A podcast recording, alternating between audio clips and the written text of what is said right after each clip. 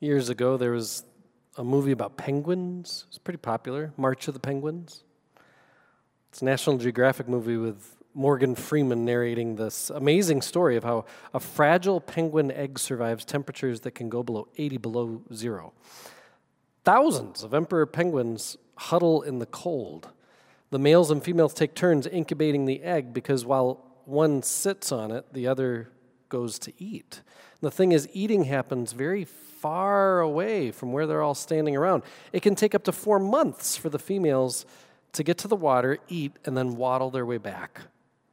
So when they return, how do they know which male is their mate? Who's incubating their egg? You know, nobody's wearing ID bracelets like hospitals might put, a, put on a mother or father or the baby. Nobody looks much different than anybody else. You know how they identify themselves? By voice. A voice is just about as unique as a fingerprint. Parents told me before I had a child, and it's true, when you hear your baby crying, you're going to be able to tell that it is, in fact, yours.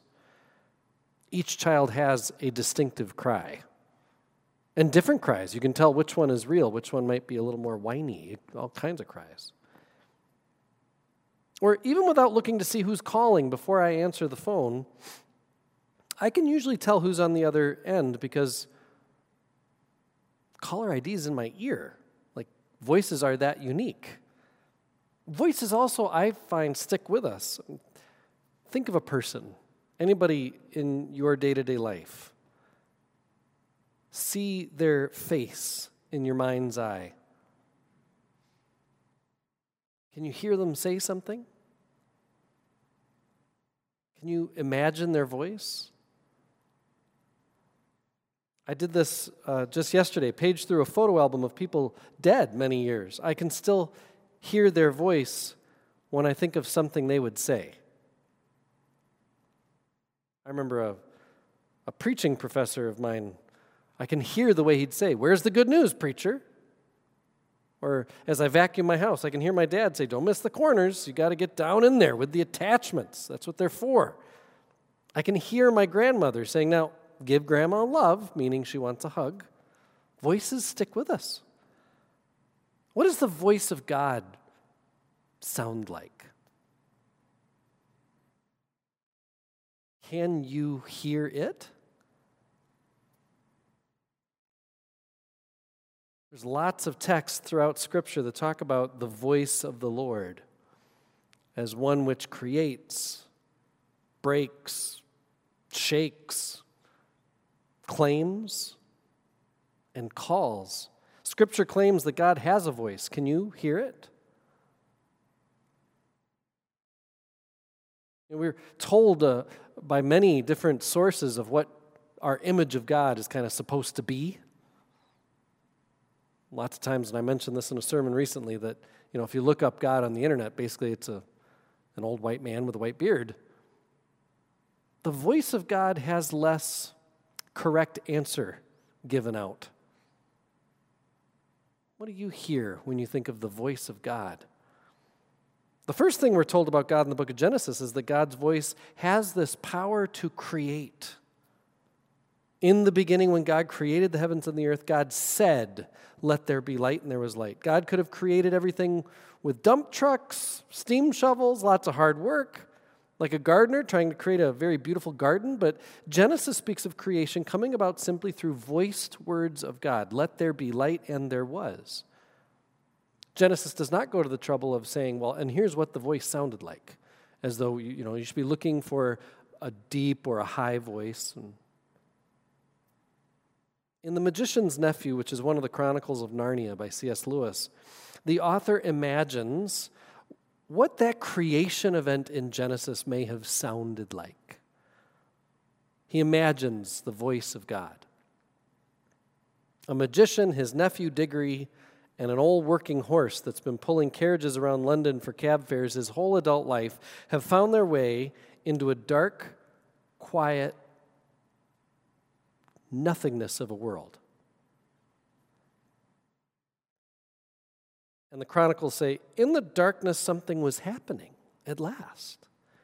It was very far away, and Diggory found it hard to decide from what direction it was coming. Sometimes it seemed to come from all directions at once. Sometimes he almost thought it was coming out of the earth beneath them. Its lower notes were deep enough to be the voice of the earth itself. There were no words, there was hardly even a tune, but it was beyond comparison the most beautiful noise he'd ever heard. It was so beautiful, he could hardly bear it. The horse seemed to like it too. He gave the sort of whinny a horse would give if, after years of being a cab horse, it found itself back in the old field where it had played as a, a foal and saw someone whom it remembered and loved coming across the field to bring it a lump of sugar.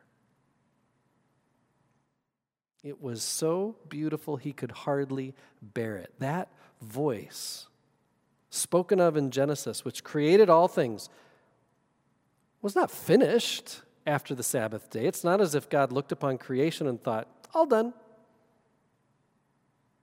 No, God does not keep silent. Throughout the Old Testament, the Hebrews speak of carrying on a relationship with this creating vocal God. The Lord voices orders to Noah to build an ark.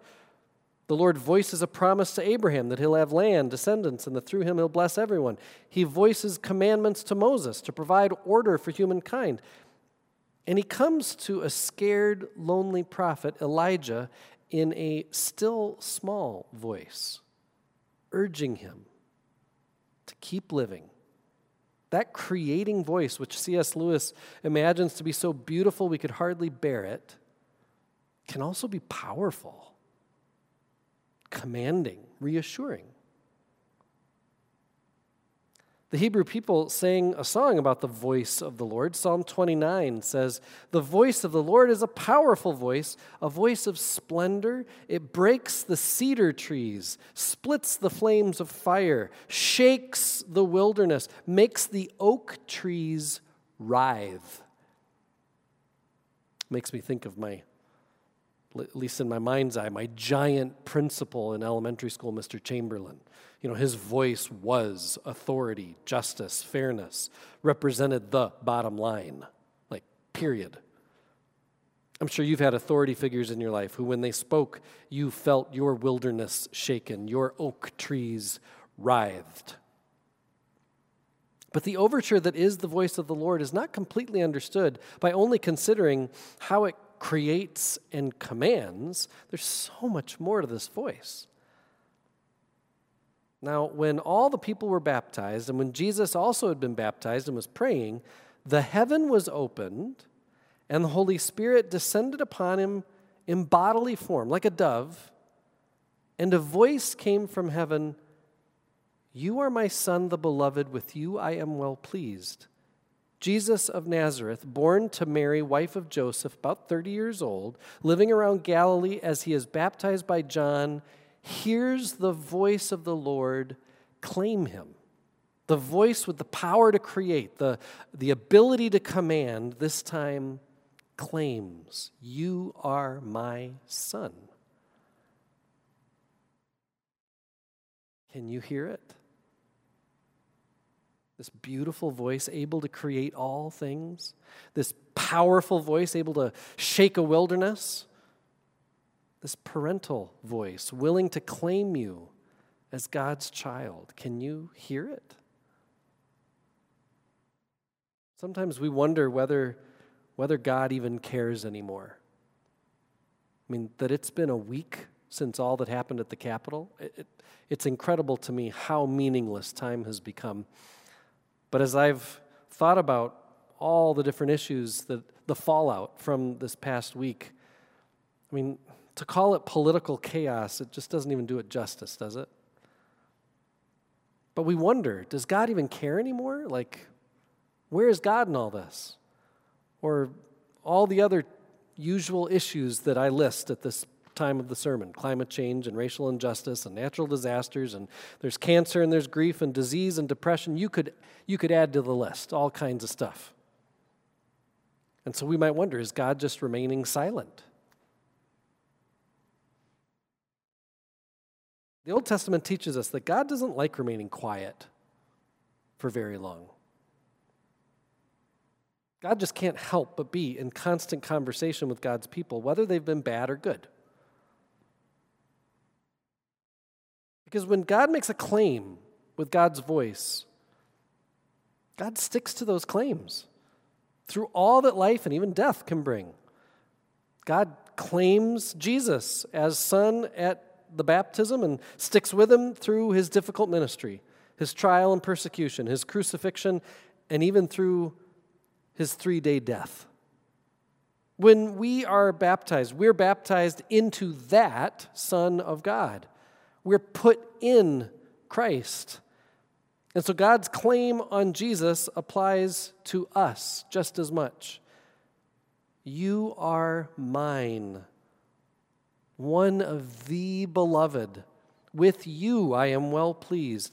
God made a claim on your life at Jesus' baptism and then at your baptism, and will stick through all that life and death will bring to you. The voice of the Lord that creates, commands, and claims, claims you and the life you live. Can you hear it? Do you stop long enough during your days to, to hear the powerful splendor of the voice of the Lord? That voice that is so beautiful you can hardly bear it? Sometimes we think that maybe the only ways that we can recognize that voice is in prayer or in silence. And I'm not saying those aren't possibly ways that we could hear God's voice. For sure they are. But we can also hear God's voice in conversation with other brothers and sisters who are in Christ with us. They may hear it better than we do some days. Because as much as the voice of the Lord can create, command, and claim, it does even more. It calls us too. That voice calls us to repent, to not keep so much, to love our neighbor as much as ourselves, to follow Jesus. That voice calls us to learn more about him, to live in community with others, to forgive as we've been forgiven, to love as we've been loved. We are claimed and called by the voice of the Lord. Thanks be to God. Amen.